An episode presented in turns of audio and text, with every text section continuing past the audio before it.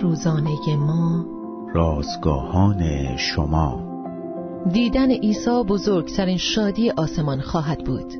روز هفتاد و ششم از شماره دوازدهم نان روزانه ما.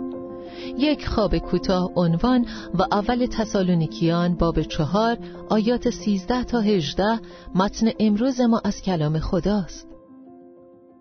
هنری داربنویل کشش اسکاتلندی درباره یک خانم سالمند از اعضای کلیسایش نقل می کند که در نقطه دور افتاده از اسکاتلند زندگی می کرد. او آرزو داشت شهر ادینبورگ را ببیند. اما به خاطر تونل طولانی و تاریکی که قطار باید از میانش میگذشت از آن سفر میترسید اما یک روز شرایط آن خانم را مجبور به رفتن به ادینبورگ کرد و با نزدیک شدن قطار به آن شهر استراب وی بیشتر می‌شد. اما پیش از رسیدن به تونل مورد نظر او از فرط خستگی و استراب به خواب رفت. وقتی بیدار شد قطارش به شهر رسیده بود.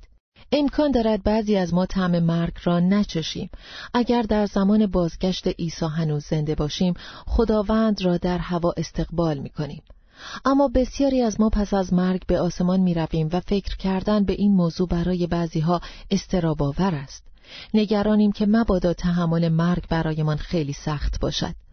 با اطمینان از اینکه عیسی نجات دهنده ماست می توانیم با خیال راحت بدانیم که وقتی چشمانمان را بر زمین می بندیم و می میریم در حضور خدا آنها را باز خواهیم کرد جاندان می گوید پس از یک خواب کوتاه تا ابد بیدار خواهیم ماند